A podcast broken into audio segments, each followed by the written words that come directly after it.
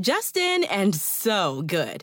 Thousands of spring deals at your Nordstrom Rack store. Save big today on new arrivals from Kate Spade New York, Nike, Sam Edelman, Free People, and Madewell, starting at only $30. Great brands and great prices on dresses, denim, sandals, designer bags, and more. So rack your look and get first dibs on spring styles you want now from just $30 at your Nordstrom Rack store. What will you find? At Bet365, we don't do ordinary. We believe that every sport should be epic. Every basket, every game, every point, every play. From the moments that are legendary to the ones that fly under the radar.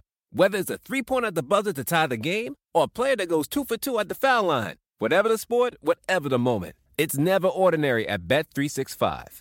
21 plus only. Must be present in Virginia. If you or someone you know has a gambling problem and wants help, call 1 800 Gambler. Terms and conditions apply. Pulling up to Mickey D's just for drinks? Oh, yeah, that's me. Nothing extra, just perfection and a straw. Coming in hot for the coldest cups on the block. Because there are drinks, then there are drinks from McDonald's. Mix things up with any size lemonade or sweet tea for $1.49. Perfect with our classic fries. Price and participation may vary, cannot be combined with any other offer. Ba da ba ba ba.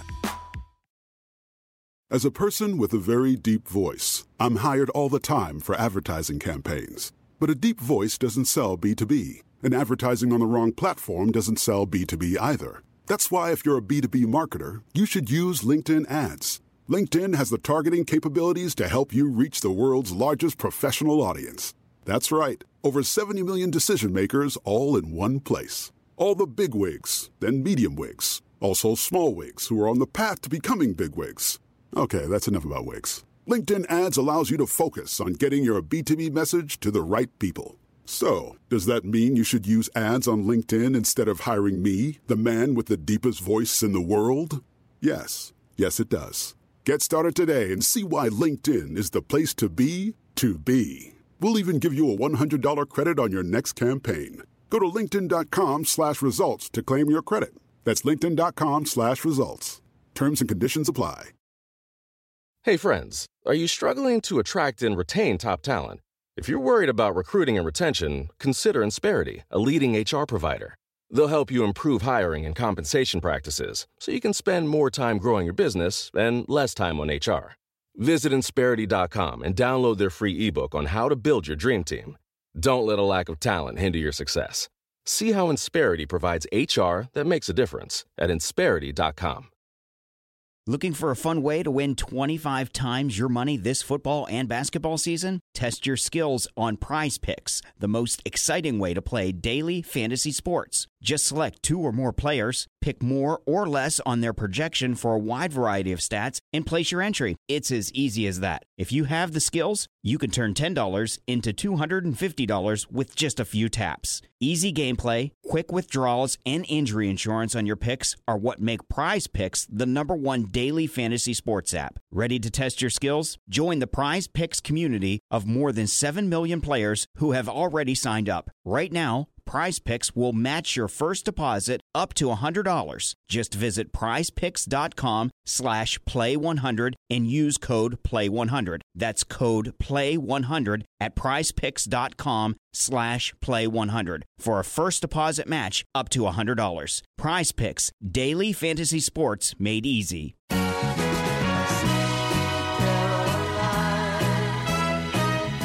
Fair play and fair value. It's what playing at William Hill is all about. William Hill. It's who you play with. Gamble responsibly.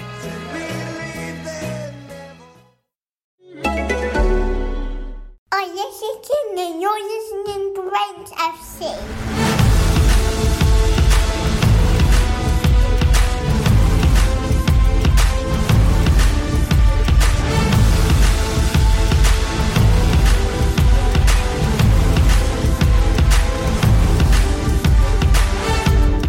So the football winds are stirring. It's once more that time of year where the knockouts of the European Cups are drawing near. And across the elite of Europe, hearts begin to flutter. Will they reach and claim the stars or will they end up in the gutter? Will the road rise up to meet them or leave them high and dry? And who will lift on a warm May night those handles to the sky? Eight ties to kick us off with, eight ties poised on a knife, eight ties to be decided through skill and blood and strife.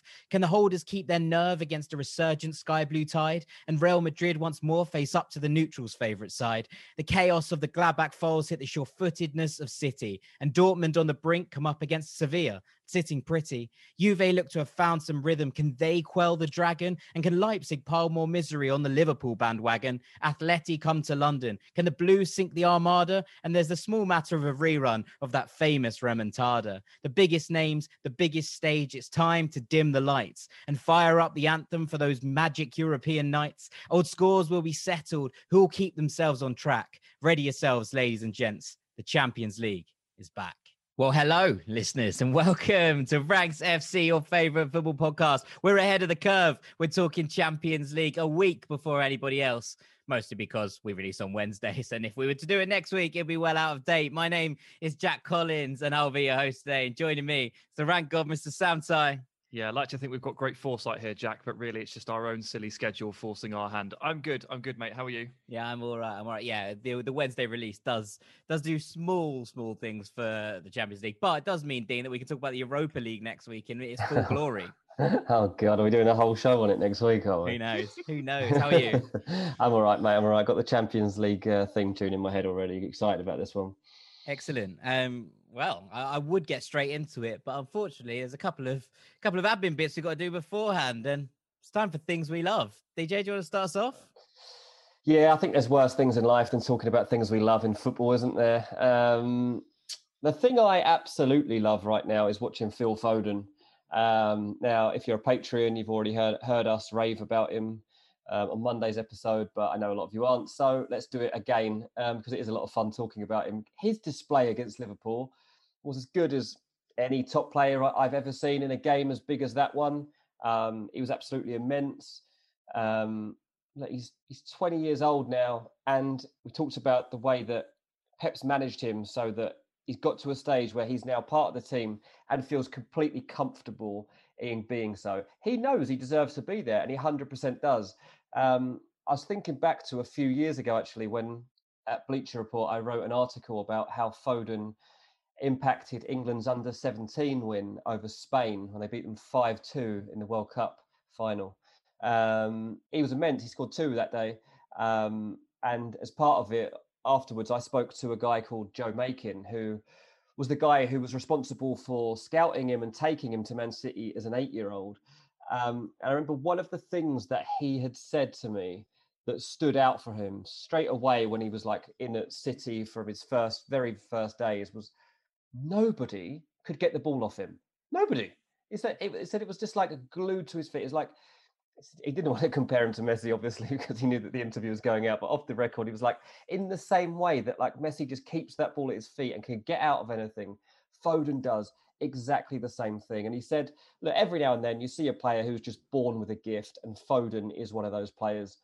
Um, and he absolutely is. And I think that even more with Phil Foden, he's a lovely lad. I mean, I've met him a couple of times, and one occasion in particular, a couple of years back in New York, got to spend an afternoon with him, and he's, you know, he's quite, he was quite shy. He was very down to earth. Um, just a really nice bloke, and he's got absolutely everything you want in a lad that you want to succeed. And I'm just really, really excited about what else he's going to have in store for us in the coming years because this is just the start, and it's ridiculous. He's ridiculous. He's unbelievably good lock up your Icelandic princesses. Phil Foden is in town. what a shame for Foden, though, compared to Messi. And I'm afraid he looks more like Iniesta. So jokes on him. Yeah, that's true. That's true. Sam, you made a really lovely comparison point on your Twitter. You said trying to catch him is like grabbing a fistful of water, and I've already mentioned this this week, but I, I couldn't let it slide. It's a it's a wonderful comparison. No one could get near him. Yeah, no one can. I mean, even Fabinho, who is like almost impossible to dribble past, just get burnt by the acceleration and speed nowadays. He, he, moves the ball so quickly from foot to foot. There's no hesitation. There's no setting himself. He seems to be able to play off balance which is an incredible trait to have. And it's the reason he's so kind of jinky and whizzy and, and, and slips between the lines. And as I say, it is like grabbing a fistful of water because it is impossible to do that, just as it is impossible to stop or tackle Phil Foden right now. Absolutely. Well, let's take it onwards to uh, something you love, Sam, and I feel get a feeling we're going to be talking about players we just enjoy watching a little bit more. yeah, this this this section is is as important as ever, maybe even more so uh, at the moment because of how weird and, and horrible football can feel at times with with all of these these like the racist abuse that we're seeing on footballers with VAR and refereeing decisions like tempting people to fall out of love with the games at points. I mean, I'm seeing that on my Twitter. People are at a, a, slightly a slightly funny point with football right now. It's not necessarily bringing out the best of us. I feel like it's all the more important to dial in on those things you absolutely love about the game. So I'm going to take this opportunity to talk about Raphinha again. Uh, chairman of the Raphinha fan club, reporting for duty. Um, look, memberships are open, 29 euros per month payable directly to me.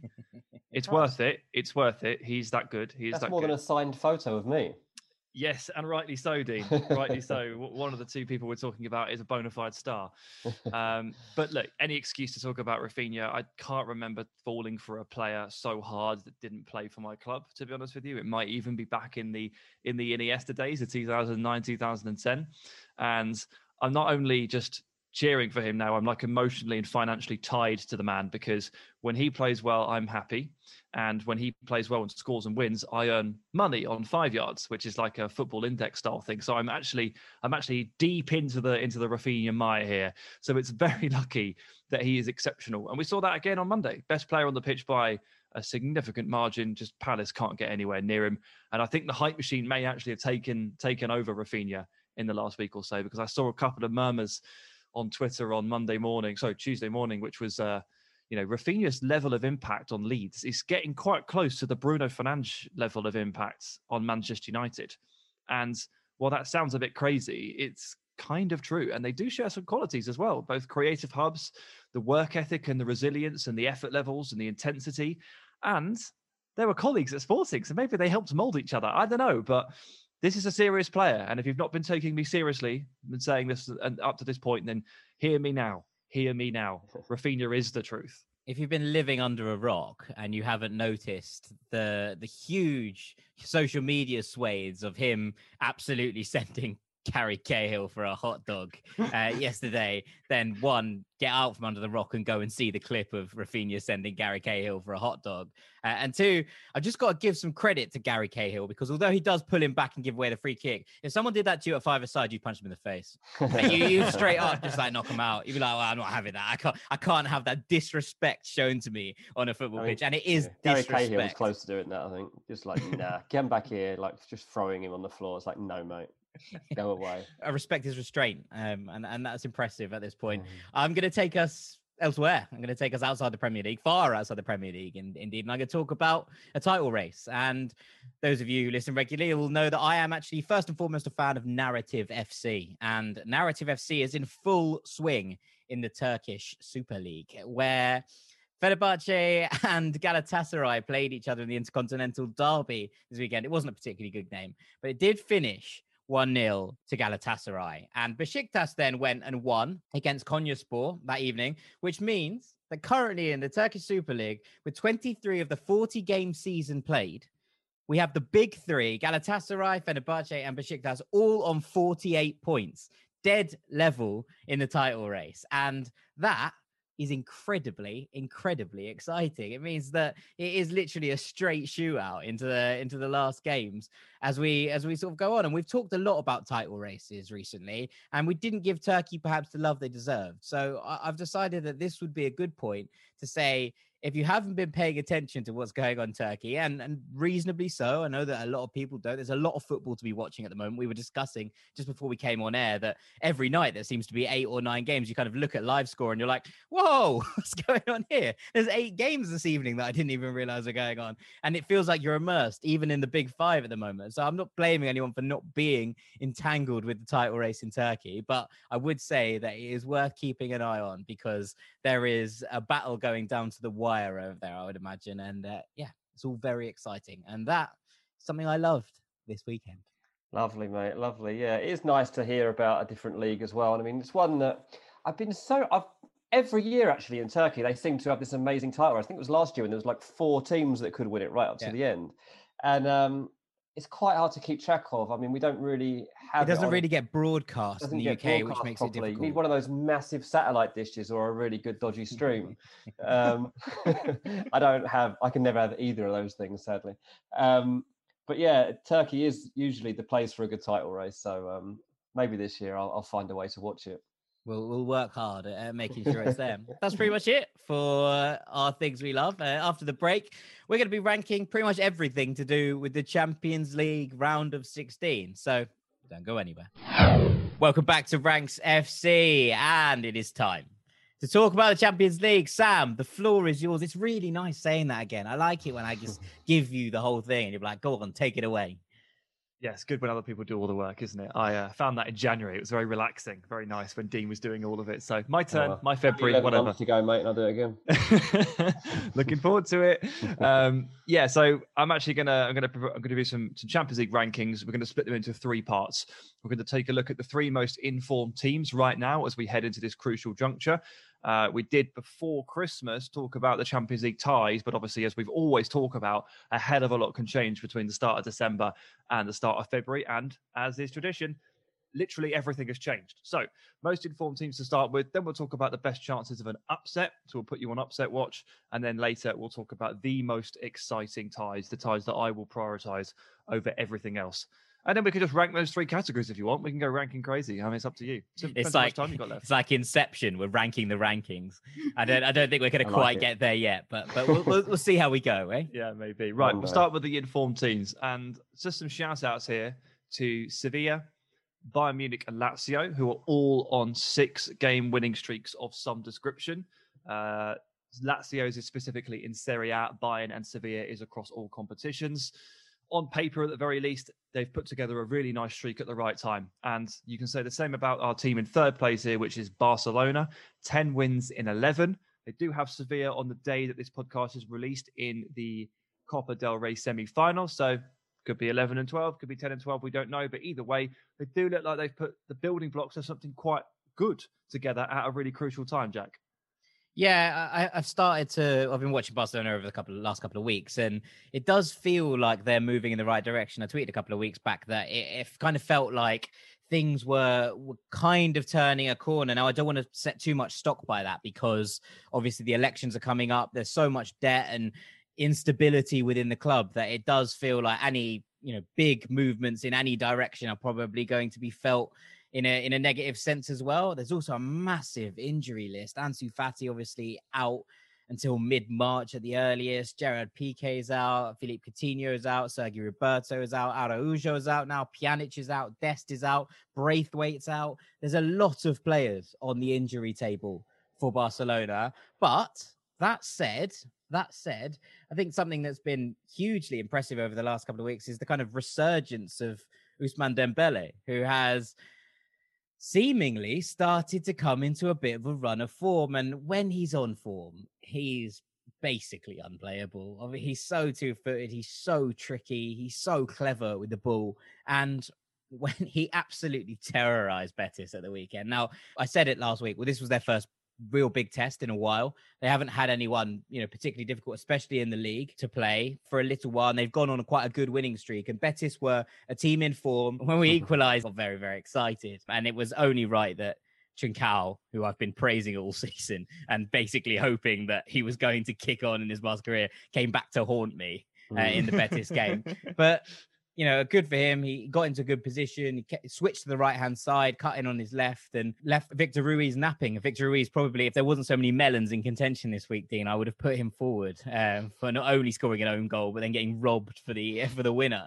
Um, but yeah, it was a it was a good performance from Barca. Messi came off the bench, made a huge impact, as you might imagine. Turns out he's the best super sub in the world.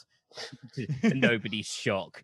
Um, and, and yeah, look, they're just they're just finding they're finding a way Barcelona at the moment, and I think that's important because this is going to be a huge test for them. I still probably wouldn't have them as favourites, uh, given the situation and the state of things, um, but they are finding a way at the moment, and I think. Given what happened against Granada in the Copa, sorry Sam, um, you know, that kind of will to win away from home under the cosh late on is something we haven't seen from Barcelona very much. And perhaps that's a turning point. Mm. Interesting. Obviously, like PSG game is the one that sprung out straight away from the draw. And so far, it seems ages ago. And you, you start to look ahead and you're wondering what the season will look like by the time it comes around. But um, certainly, Barcelona have found form at the right time. Like, there's no doubt about that. Like, this, this is coming a good time in that sense.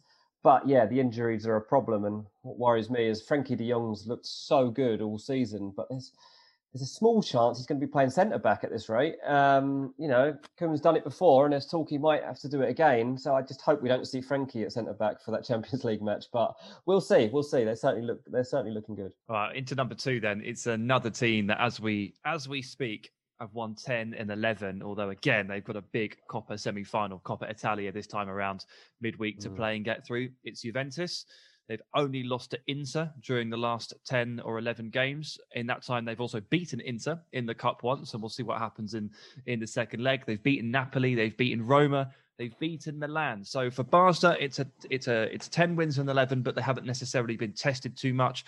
For Juve, you absolutely cannot throw that accusation at them, which is why I've put them second in the list ahead of Barcelona. They've beaten four of Italy's top six there in the last basically month and a half. They've got bested by an incredible Inter Milan side on a night where Inter really found their form. But other than that, Juve have snuck into form. They've they've put together a nice, consistent win streak. We talked about it a little bit last Friday when we previewed the Juve Roma game on our Patreon, and we we sort of sat there and, and all kind of realised together that actually they've they've really found their groove in a kind of understated way, and it's just because they've been building from sixth into fifth into fourth and now into third in the Serie A table. They're just kind of flying under the radar a little bit. What with all the talk about Barca's finances, but all, all, all other stuff, you know, Real Madrid collapsing, you know, Liverpool and their situation.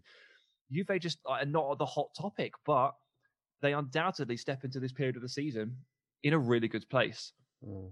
They feel like they're grinding out results, and I don't mean that in a negative way. It just feels like they're a little bit inevitable again and it's come to that point where you know you kind of look at a Juve game and we looked at the Roma game in Friday's episode and we thought you know you both said it's it's just gonna be a Juve win isn't it and obviously I like to buck the trend and I was wrong as usual um, but it was I, am just good at predicting things badly hmm. um, but in in terms of you know what they feel like at the moment. They do just feel like you kind of go into every game being like, Juve are just probably going to win this 2 0, aren't they? Like, and that is the kind of overwhelming feeling around almost every Juve game at the moment. And I think in that, and Pirlo has talked about it and talked about his kind of stylistic comparisons to Allegri, but that's the the biggest one for me. And that you know, Allegri's Juve just felt like they were going to win games, you know, ninety five percent of the time. And and I'm starting to feel that way again about this Juve side as well. Yeah, playing Porto's ideal, isn't it? I mean, you know, I'm not saying that Porto aren't capable of causing an upset, but I think it's unlikely right now. Um, Juve are fourth favourites of the bookies to go on and win the tournament. Um, but yeah, they they are looking in good shape. Um, they've got that consistency in terms of the team shape now. They they know what's going on up top. Ronaldo's found his form. That always helps. Um, they're in a good place, no doubt about that, going into these um, knockout ties. Yeah, and they are only trumped by one team. So number one in the ranking, most informed teams. Can you guess who it is? yeah, I'd imagine it might be uh, the lads at the top of the Premier League table, eh? It is indeed Man City. 21 unbeaten, 14 wins in a row. Ridiculous. Uh, I'm not mistaken, but memory serves right. 14 wins is what they had to grind out at the end of the season before last to stave off that Liverpool title charge, isn't it? Exactly four, 14 yeah. wins in a row. So they've got form for it, guys. They uh, they know how to put together a streak. And since they made that executive decision a couple of months ago not to concede any goals, they've been flying, absolutely flying. have, have com- combined the goal scoring with the with the with the lack of goals conceded. It's the secret of football: score more than your opponent consistently, and you will win games. They are stubborn, but they are brilliant. They are solid, but they are creative, and they're missing their two best players, and it doesn't even matter. Like it just doesn't matter. Aguero and De Bruyne are not even looking missed right now, having just gone to Anfield and, and, and recorded a very rare victory. Sterling getting over the Anfield hump, all these things. It just again, it, it comes down to timing and who who comes into form at the right time and who's in a good space entering this stretch. City, undoubtedly for me, the best team in the world right now and the most together of the European elite.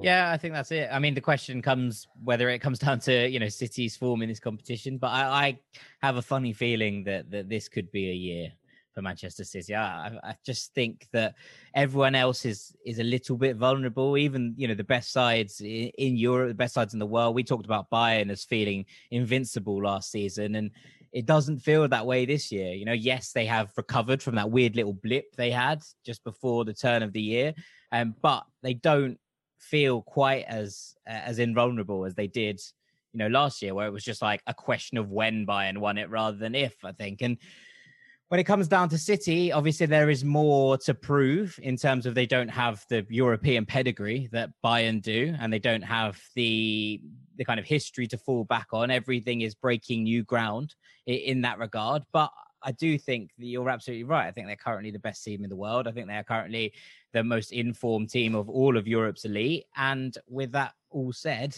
it, it's very difficult to look past them, especially against a Gladbach side who are brilliant but chaotic in equal measure. Yeah, a little bit harsh on Bayern not making the top three here. They've only lost one game since um, end of September. That's not bad form. No, Maybe they've lost. They've lost uh, form rather than on everybody else form. No, we'll get we'll get to Bayern a little bit later, but they've uh, they've lost two in the last month and a half. They lost to Holstein Kiel on penalties, mate, as well.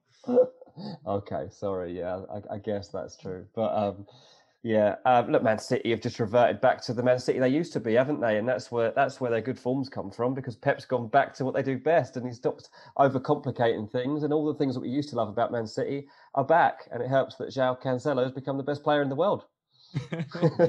yeah, pretty much. Yeah, I mean, it's very rare that you hold a fullback in the in the esteem that we do for João Cancelo, right? But uh, I think genuinely, like I said with Raphinha, like I haven't, I don't fall for players this hard that don't play for my club usually. This is rare. I get the same feeling about Joao Cancelo in terms of the sheer amount of impact he can have in different areas of the pitch that I do. I don't know, like since maybe Dani Alves. I mean, as in, can you think of a of a fullback that impacted a team this heavily? Other than that, it's what just if, just crazy could he win the Ballon d'Or if if he if they clean the floor if they win everything that they can win this season? No. Um, if I'm, if I'm, if I'm voting, give me a vote. Yeah, I mean, he won't be winning the Ballon d'Or, I don't think. I mean, I like the idea, Dean. I like it a lot, but I just don't think. Also, we've already decided we're giving it to Lewandowski on posterity's sake, right? We're giving yeah. it to Lewandowski because he deserves it from last year, and it's important fair that enough. he gets given the trophy that he deserves. No, that's fair enough. So, yeah. so yeah. Yeah, let's go to best chances of an upset, ranked three to one again. So, again, I think a lot of these feel like they're very different from when the draw was done in December, and particularly number three. And we just sort of touched on it a little bit here, but we get to delve into it a bit more.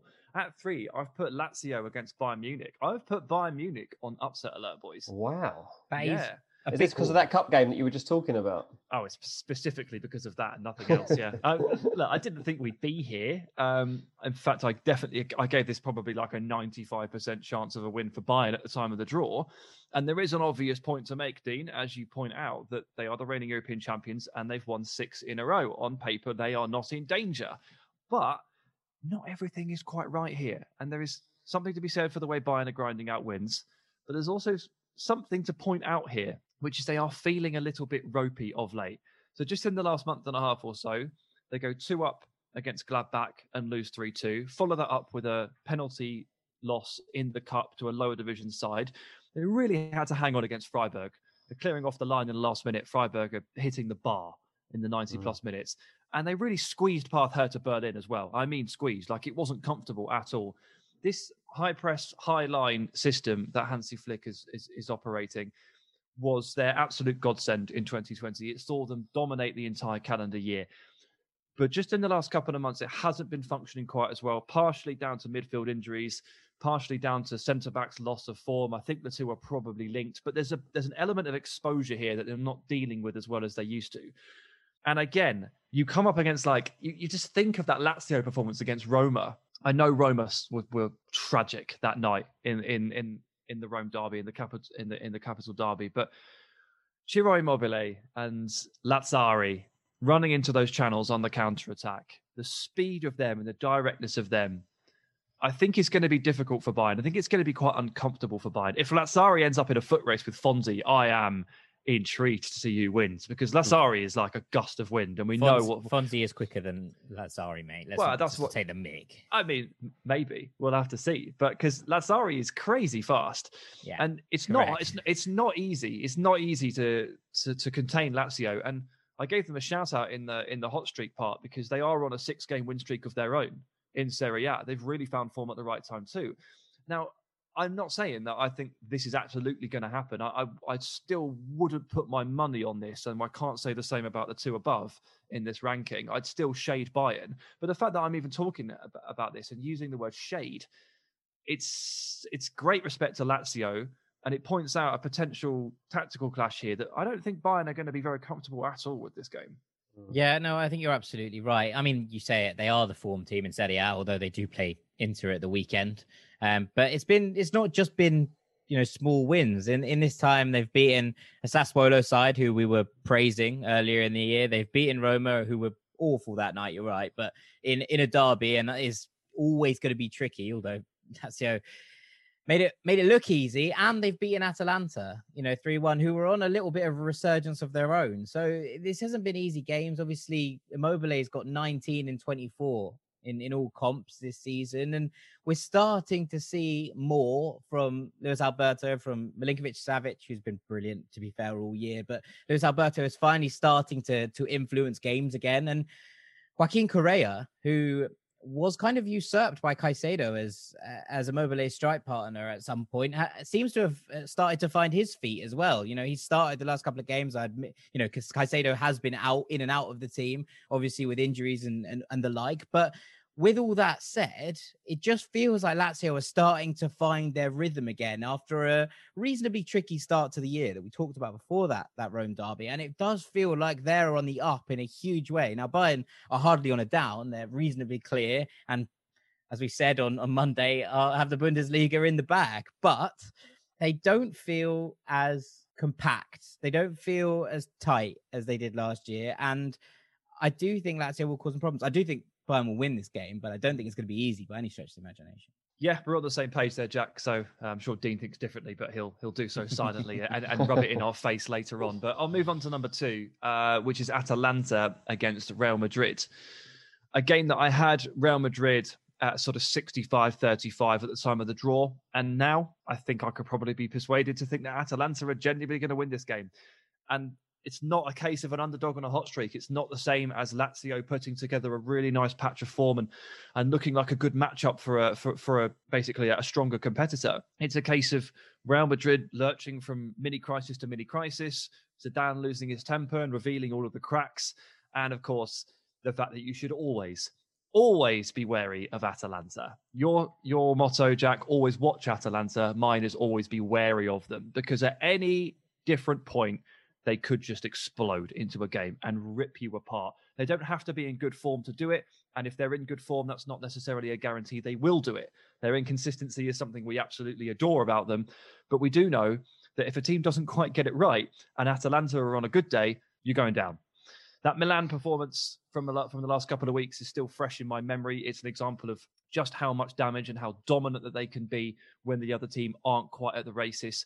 And what do we always say about Real Madrid? Well, without Sergio Ramos, who is injured, who's having surgery, they're often not quite at the races. This uh, Ramos dependence is a problem, and it's an even more of a problem when he's not there.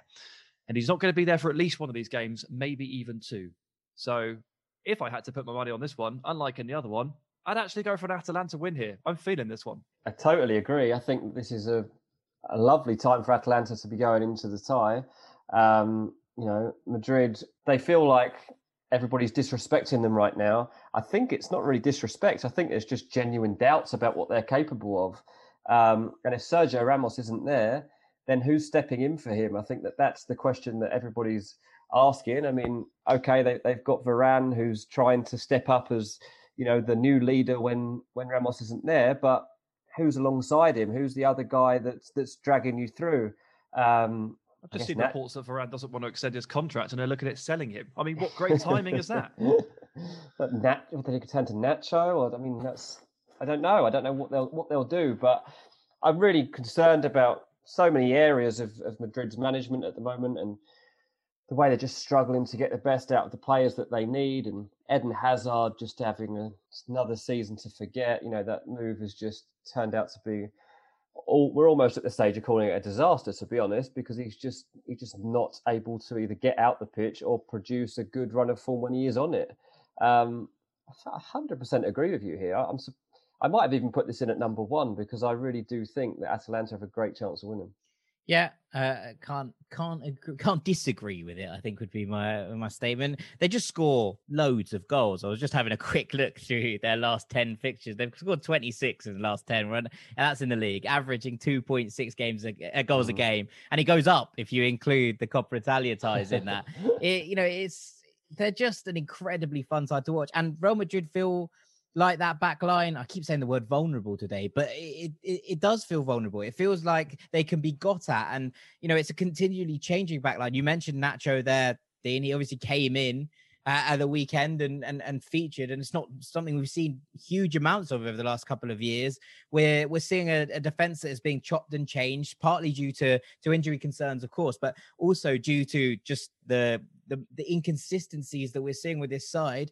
They've got more games coming up. They play Getafe tonight, so by the time this podcast goes out, uh, we we, we might have seen them, you know, collapse again. They might equally have have done something to stymie that. They might have, have managed to keep a clean sheet and uh, and started to to deal with these problems. But right now, I don't trust this Real Madrid defense. And against the side with the attacking caliber of Atalanta, you, it's hard to look past them. I do think this will be entertaining, though. I think there will be goals at either end. Atalanta are woefully inconsistent themselves, uh, and and the fact that that, that that how you know Karim Benzema is still there, that there is still incredible amounts of talent in this Madrid side, no matter who's an- absent, no matter who's injured. You know, there, there are going to be players in there that that can be match winners, that can be match definers. And with all that said, I just think it's been an incredibly entertaining game. But I do think Atalanta will come through this tie. Yeah you go. I mean, in Real Madrid's corner there, and their defence, as all three of us completely write them off in one fell swoop. This is what they, are annoyed they, about the disrespect. yeah, they do. They do have the the ultimate Champions We're just League prodding pedigree. the we're just prodding the bear, trying to wake them up. yeah, they've got the ultimate pedigree here. They could fall back on some tried and trusted vets here, and if they do actually put things into place in midfield, as we know they can, when the Casemiro, Modric, Kroos trio really clicks into gear there is very, very little you can do to stop those three players when they're feeling it, particularly Modric on the big occasions this season sometimes has just been amazing. So they do they always have that to draw upon from within. And maybe we'll look foolish for doubting them in the end and Atalanta won't turn up. But I do feel like this is one of those nights for Atalanta. They are a fearless, fearless bunch. They won't they won't care one jot what mm. Real Madrid's pedigree uh, uh, is in this tournament. But uh, Anyway, on to number one, and it's it sounds strange to call it number one, but also wonder whether or not it would even be an upset at this stage. But I've put Leipzig versus Liverpool because look, Liverpool's form is poor, no doubt about it. And Leipzig got further in the Champions League last season than them. They got two rounds further on, and they're higher than Liverpool in their respective divisions. So, what part of this is an upset? Well, I guess we're just working on the raw reputation of these clubs and how established they are. And you have to look at it a little bit further back than the last five months. Liverpool, for the last two, three years, have been a machine, a behemoth. They've won the Champions League, they've won the Premier League, they are the defending Premier League champions. And Leipzig haven't won anything, as far as I can remember. Absolutely nothing. So that's what we're looking at here. But I'm sat here talking about the fact that a team with Sadio Mane, Mohamed Salah, Roberto Firmino, Thiago Alcantara, arguably the best fullback pairing in Europe, and Alisson in goal is in quite a serious danger, which sounds really weird, but they are because the form is poor. Whatever hap- whatever's wrong with that midfield, it's not clicking. The centre back injuries have totally caught up with them. You know that they've bought two more in January, and uh, in Kabak and Davies, but how ready will they be for this kind of test? How ready will they be to slot into Klopp's system anyway? Because you know he likes to take his time with these kind of players. Andrew Robertson took like half a year to crack this team, and Fabinho took like four months. So these are elite players. They're like arguably the best in their position, like across the entire world. It takes a little bit of time. And this is all going up against a Nagelsmann led team, which is thrilling. It's goal scoring, it's shape shifting, it's metamorphing. It's it's it's so hard to predict, so hard to track, so exciting to watch.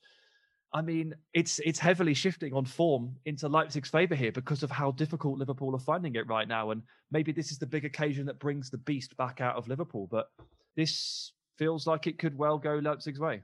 But it is an mm. upset because Leipzig are 11th favourites to win this tournament, and Liverpool, despite their struggles, remain third favourite, right mm-hmm. behind Man City and Bayern Munich. Which you know you can argue about all day long, but that's that's the facts. That currently the bookies still see Liverpool as the third favourite to win this tournament. So if they got knocked out in the in the round of 16 by the 11th favourite, that would fundamentally be an upset.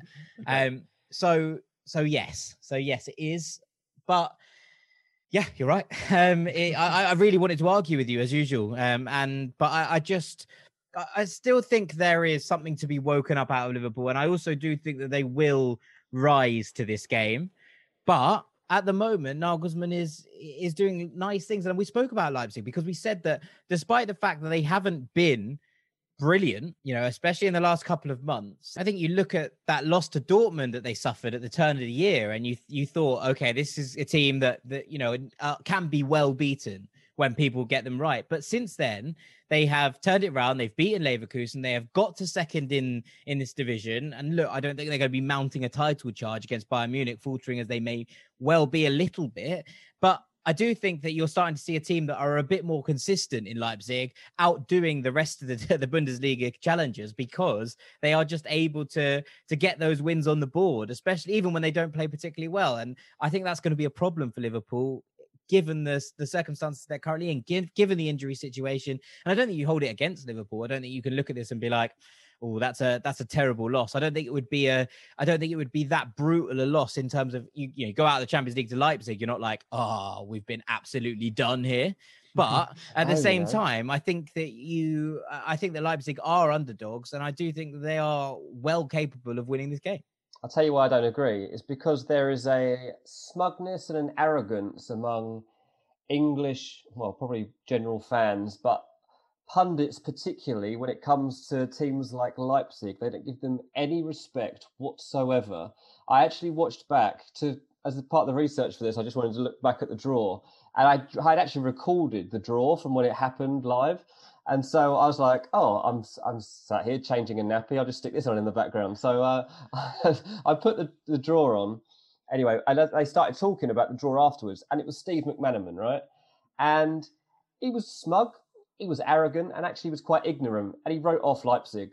He said that when it comes to February, all the good teams find their stride. He said, and you know, I do mean the good, the good teams. You see the others, no disrespect to the others, but the good teams, that's when they really kick on, and you'll see that. Well, I'll tell you what we're seeing, Steve McManaman. We're seeing Liverpool absolutely fall apart at that part start of the part of the stage that you were talking about. I actually might even record that and put it out on Twitter, so see if he see if he responds because it did really annoy me. Um, Liverpool... He is like that though. He does dismiss a lot of teams, even even way way back when Liverpool get drawn. Remember they played in the Europa League the year they lost the final. They got Villarreal in like the semis or the quarters or whatever yeah. it was. Villarreal were like a genuinely decent side at the time, right? Really quite a good team. And Liverpool did, in the end, they did end up beating them like 3 0 on aggregate or something like that. But the way McManaman spoke about Villarreal in the build up to that game, and you can tell this is stuck with me because this was like four years ago, right? And this was like a Europa League quarter final. The way he does, he, he he and others do talk about these teams that are just not from England. Is kind of savage at times, and they do deserve to be proved wrong at points. Although to be fair, he might this this this might be what he's referring to might be coming against Leipzig. Maybe Liverpool wake up on the occasion and we've said it about we've said it about Real Madrid in the past, right? That they can be faltering all sorts in their league campaigns, and suddenly they just be able to turn it on in the Champions League. And I think that third one in a row when they won under Zidane, and they just weren't great that year, were they? Like let, us be frank about it. Up mm. to that point, everyone was like, "Well, how have Real Madrid got to the final again?" And they'd been so bad in La Liga, and then suddenly you were like, they just got to the Champions League and just pressed the button. It felt like, and yeah. and off they went. And so there is there is some elements to this that have truth in them, but I just don't think it's fair to write off a Leipzig side who, by and large, were Champions League semi-finalists last year, who have been. You know, among the best teams in Germany for a while, and you know, it was a German side that won it last year. To write off other leagues as as incomparable, it just seems aggressively unfair. Yeah, I mean, look, Liverpool might have even suffered another loss by the time they get to this stage because they've got Leicester at the weekend, and like that's a really tough game. Um, so it, it's a tricky one. Going back to that discussion that they were having, by the way, this is the ignorance that I was talking about. They were even talking about how Chelsea should see off Atletico Madrid. Yeah, I would expect Chelsea to go through on that one. Why? Yeah. Why? Although Why? things have things have changed a little bit there. They have but, uh, changed a little bit, but I do think like people outside of the UK obviously wouldn't see all of this as much as we do. But I personally feel that a lot of um, this reactionary chat that happened is because they don't have the detailed knowledge of these sides to delve into. So they kind of make these um, just remarks that will be accepted by 90% of the viewership and that's that's fine and quite often you will get away with it but sometimes when you go back and you see them in hindsight you're like oh I'm really tempted to pull you up on this but probably can't be bothered Well, don't go back to the old podcast and pull me up on all my crap, please. yeah please nobody do this to me either by the way because i've definitely been wrong about a million things not least nicolas pepe Yeah, not least Nicolas Pepe. Um, nice. That's a nice segue, and we'll move things on, Sam.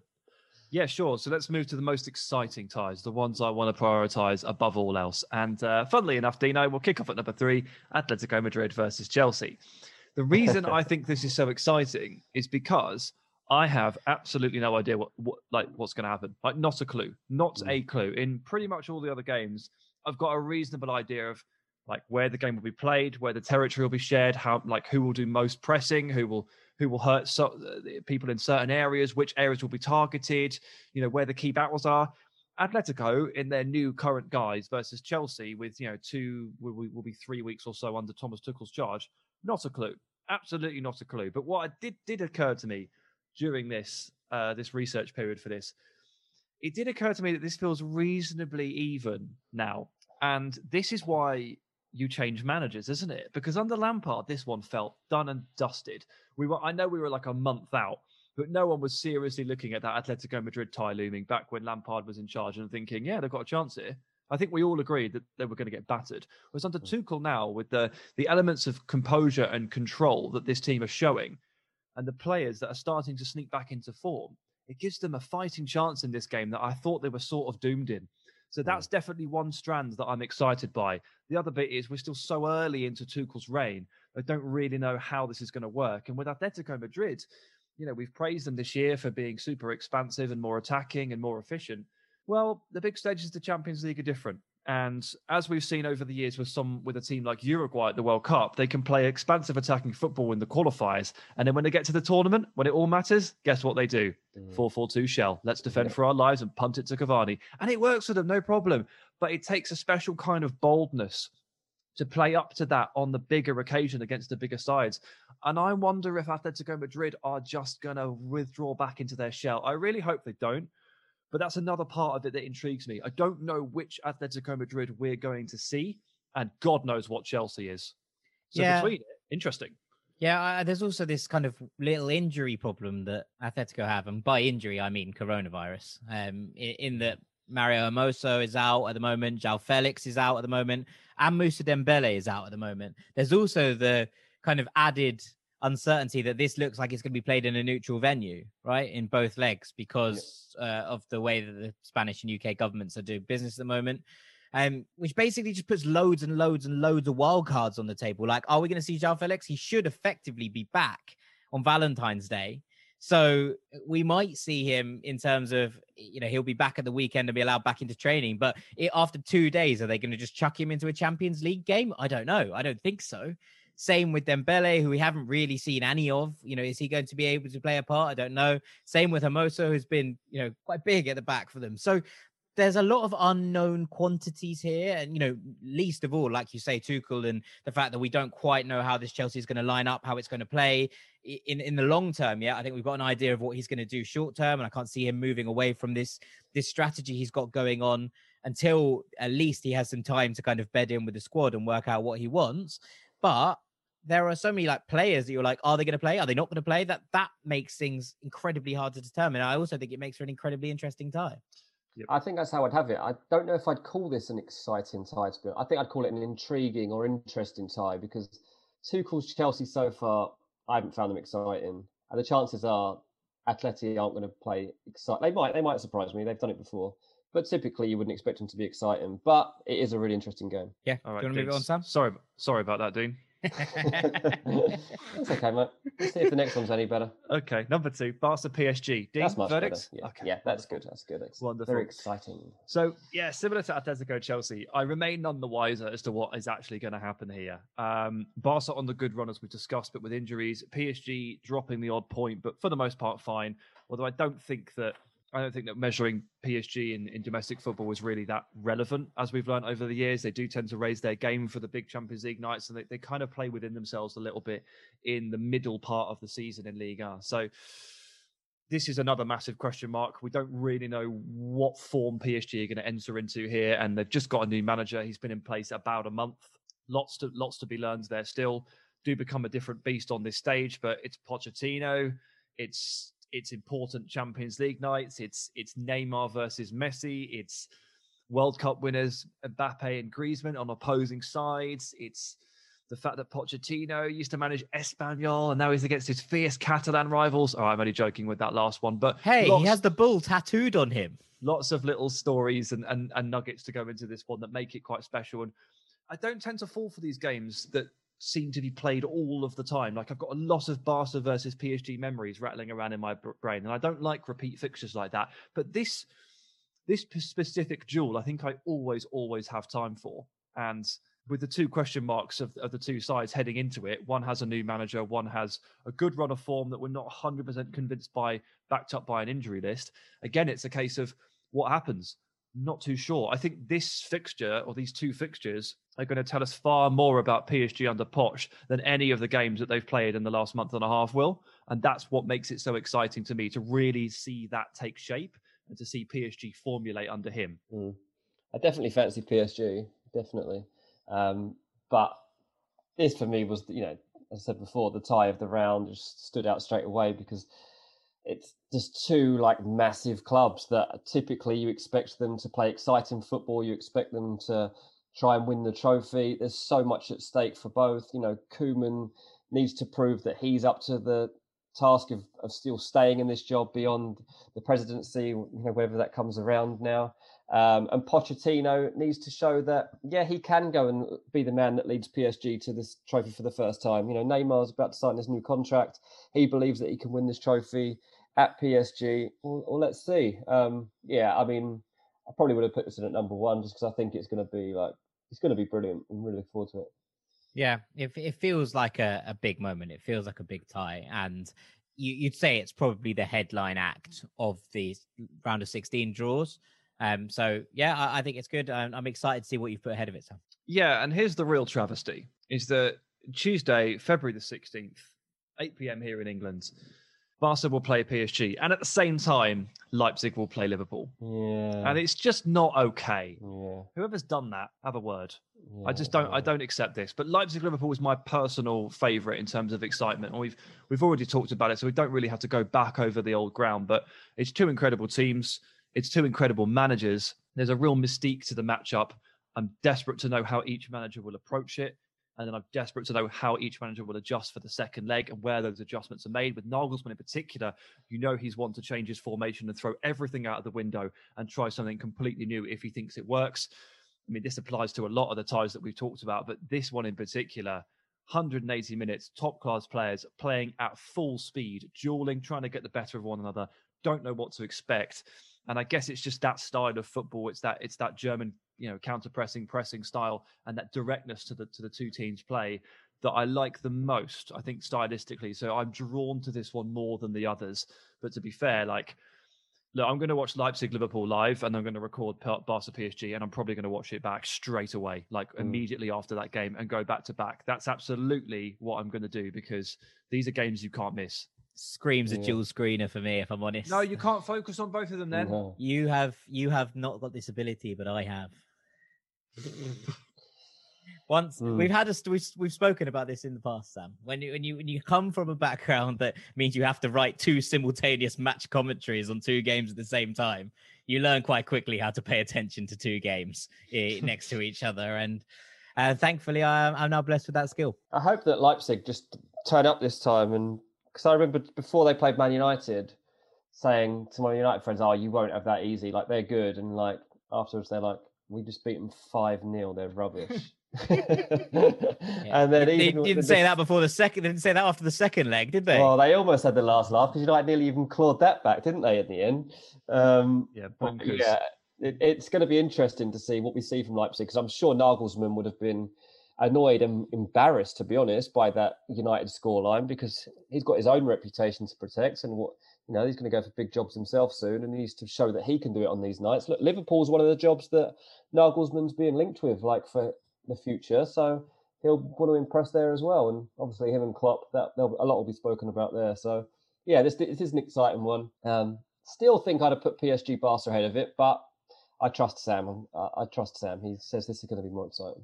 Wow. Well, that's um that's three rankings of three, Sam. You've done a triple triple. So uh, well done.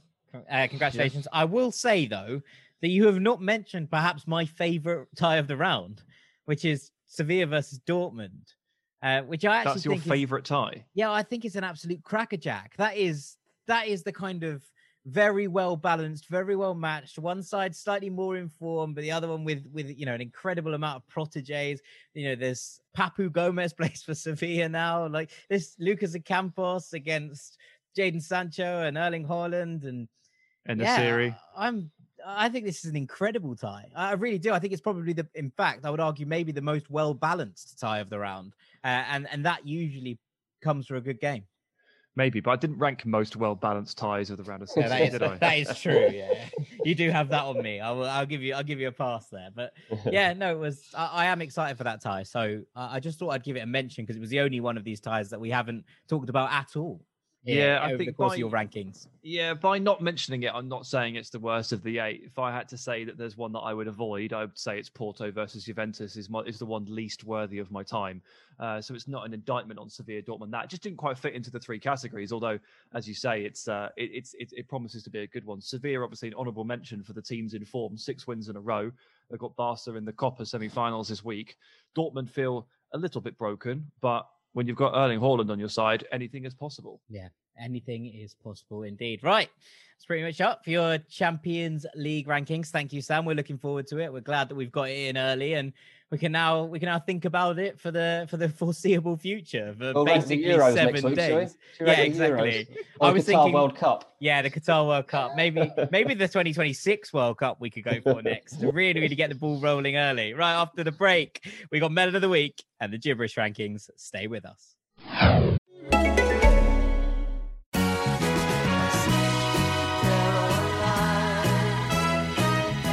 Fair play and fair value. It's what playing at William Hill is all about. William Hill. It's who you play with. Gamble responsibly.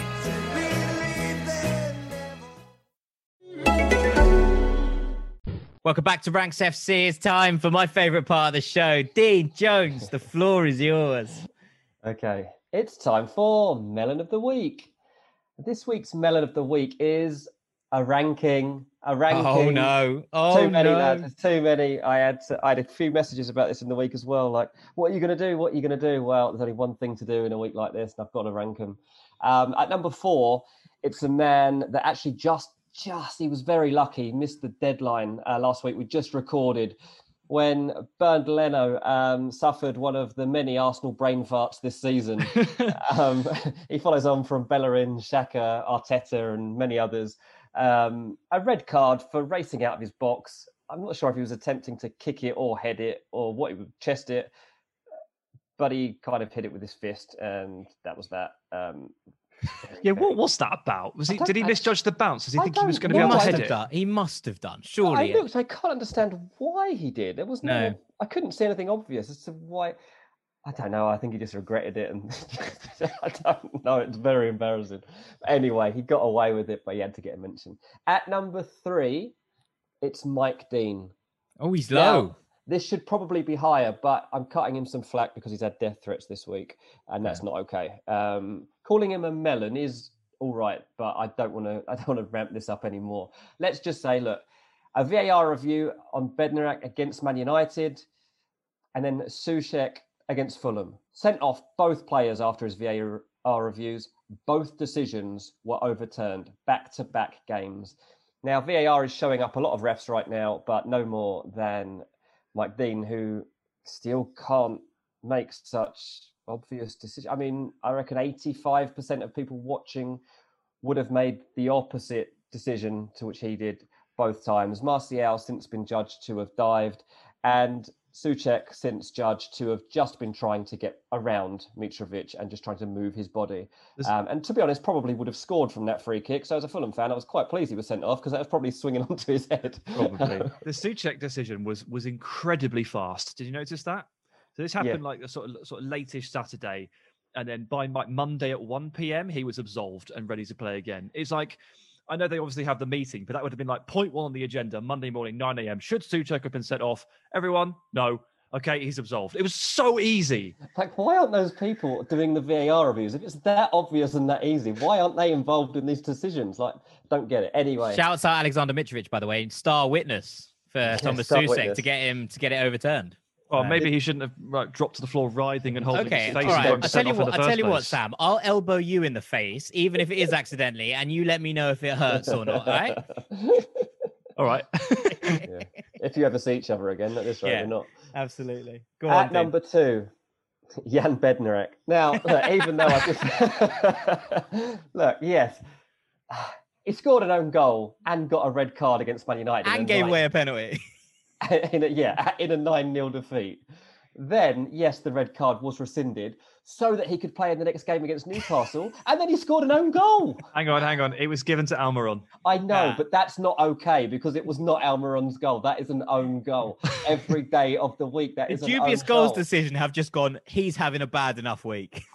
yeah, it's like they're, all they're doing is looking out for his mental health, I reckon, because that n- I've never seen goals like that given to the attacker. Like that's an own goal. It was on Bednarek- target. That's the rule.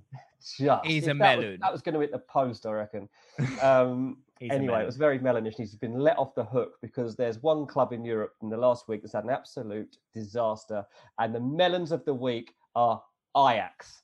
Now, someone forgot to res- register Sébastien Haller, their record signing for the Europa League squad. I still cannot get my head around this. It's absolutely bonkers. The worst mistake possibly that anyone has ever made at work. anyway, Haller, very fair play to the guy. He's come out and said, look, anyone can make a mistake. I pay for that price today. Um, this is life. We can't help it. We've just got to move forward. I've accepted it. I remain positive. Um, I just hope the team doesn't need me to make the final. I'm not a spiteful person, um, but I do feel a bit bad for whoever made the mistake. I do too, but it really is melonish behaviour. And as if that wasn't bad enough for Ajax, they then get their goalkeeper banned for a year for taking a banned substance. And the reason he took a banned substance is because he took his girlfriend's medicine, which he thought was aspirin. He said it looks identical. The packaging looked identical. Now, when you were about four or five years old, your mum and dad talk to you about packaging and medicine, and they tell you not to take anything unless you're absolutely sure, and all these sorts of things. I, sorry, but this is bizarre that Onana's Andre Onana has hmm. taken his girlfriend's medicine because he thought it was aspirin. And I, I just want to see the packaging, to be honest. I just want to see like how identical this was because I'm not doubting that he's made a mistake at all, but I just want to see this packaging because that is absolutely melonish behaviour. Yeah, I think a well-deserved melon for Ajax there. It's um, it's That's hard a to bad disagree, week, isn't it? it? Is This a is I why the game was postponed, wasn't it? The game was- postponed at the weekend just as well. Was it? If I was Haller, I'd be actively rooting against Ajax in the Europa League because he's not been reg- he's not registered and he didn't play for them in the first half of the season. He's not eligible for a medal if they win. so that would be really crushing if they went all the way through and won it because he'd be like just sat there like, well, this sucks. And also a bit like, why did you buy me if you didn't need me to win the Europa League? That would, um, yeah, that would be pretty uh, disheartening. I agree. Right. It's time for the gibberish ranking, Sam. It is, yeah. And uh, I'm going to rank the best times of the day during a global pandemic because there are three clear winners. Right, The th- okay. The Oh. third best time of the day during a global pandemic is my government sanctioned walk time. Um, in England, if you're not a key worker, uh, if you can work from home, which I obviously can because I do sweet all, and uh, if you don't have any children, you're basically only allowed out of the house once a day, more or less. It's informal, but it's formal. This is one of the only perks of having children, by the way. Yeah, I'm sure. And that and, and that time you're allowed out of the house is for some sweet, sweet exercise. And I never thought I would appreciate walking quite as much as I do because I actually hate walking. Mm. Um, but you then learn you learn obviously walks aren't just for exercise, not just for for, for mental well-being. You can use your walk tactically to make it more than just simple exercise. For example, walk to the shop to buy four cans of Guinness. Walk Mm-hmm. to the shop to buy four cans of San Miguel. Walk to the shop to buy a bottle of wine. There's a Have theme emerging something? here, um, and Yeah. and it's that's that you like walking. Yes, that's the one. That's the only theme here. What about Um, those um those cold lattes that you like? I've been not. I've yeah. I've, I mean, I mean, it's snowing outside, mate. I don't need a nice latte. Hey, you you would usually drink that when we were back in the office in those days. Didn't matter rain or shine, you were drinking those. That is true. Um, I've I've had probably I reckon five in the last ten months. Every now and then I get one of the the Starbucks ones, the um like the the, the like I don't know macchiato, the caramel macchiato ones, the frozen ones, but not frozen, uh, chilled ones. But they're like Yeah. one pound ninety nine for a little bottle, man. The Mm. ones I used to get were in the three pound meal deal from Tesco's. Different Yeah. stuff, different stuff. But I had a particularly amazing walk yesterday. It was for for Rachel's birthday. We went out to the local park in the snow. There were kids sledding down hills and having been starved of any real outdoor activity for the last 10 months rachel and i got a bit excited we actually ended up in the cha- in the children's play park and we were on the swings You're not allowed. late- You're not allowed in children's play parks, mate. We've talked about this before.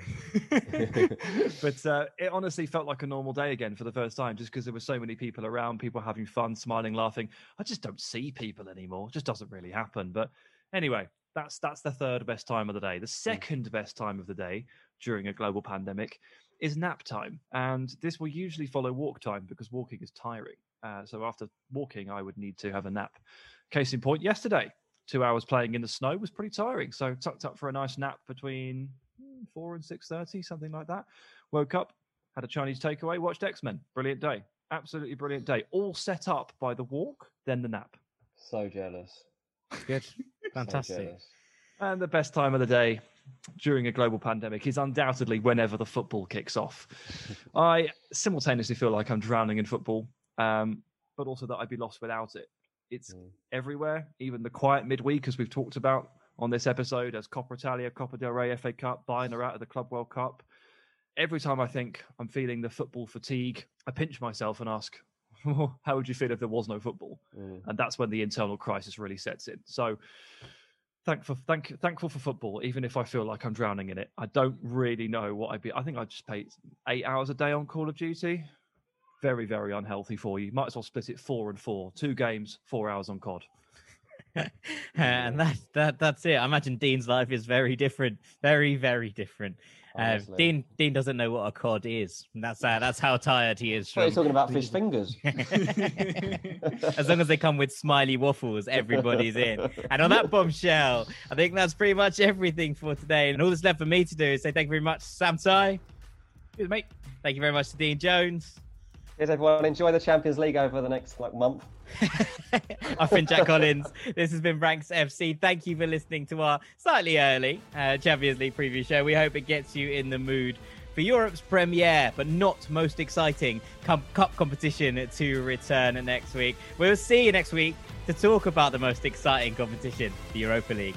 Till then, Ranks FC out. Peace.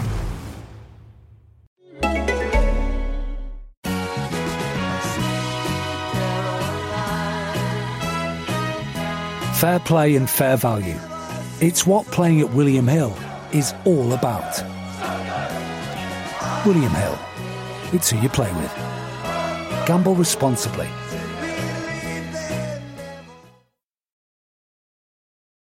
At Bet365, we don't do ordinary. We believe that every sport should be epic. Every basket, every game, every point, every play. From the moments that are legendary to the ones that fly under the radar. Whether it's a three pointer at the buzzer to tie the game or a player that goes two for two at the foul line. Whatever the sport, whatever the moment. It's never ordinary at Bet365. 21 plus only. Must be present in Virginia. If you or someone you know has a gambling problem and wants help, call 1 800 Gambler. Terms and conditions apply. Pulling up to Mickey D's just for drinks? Oh, yeah, that's me. Nothing extra, just perfection and a straw. Coming in hot for the coldest cups on the block. Because there are drinks, Then there are drinks from McDonald's. Mix things up with any size lemonade or sweet tea for $1.49. Perfect with our classic fries. Price and participation may vary, cannot be combined with any other offer. Ba da ba ba ba. Hey, friends, are you struggling to attract and retain top talent? If you're worried about recruiting and retention, consider Insperity, a leading HR provider. They'll help you improve hiring and compensation practices so you can spend more time growing your business and less time on HR. Visit Insperity.com and download their free ebook on how to build your dream team. Don't let a lack of talent hinder your success. See how Insperity provides HR that makes a difference at Insperity.com. Hey, parents, Greenlight is here to take one big thing off your to do list teaching your kids about money. With a Greenlight debit card and money app of their own, kids and teens learn to earn, save, and invest. You can send money instantly, set flexible controls, and get real time notifications of your kids' money activity. Set up chores and put allowance on autopilot to reward them for their hard work. Then learn about the world of money together. Get one month free when you sign up at greenlight.com slash podcast.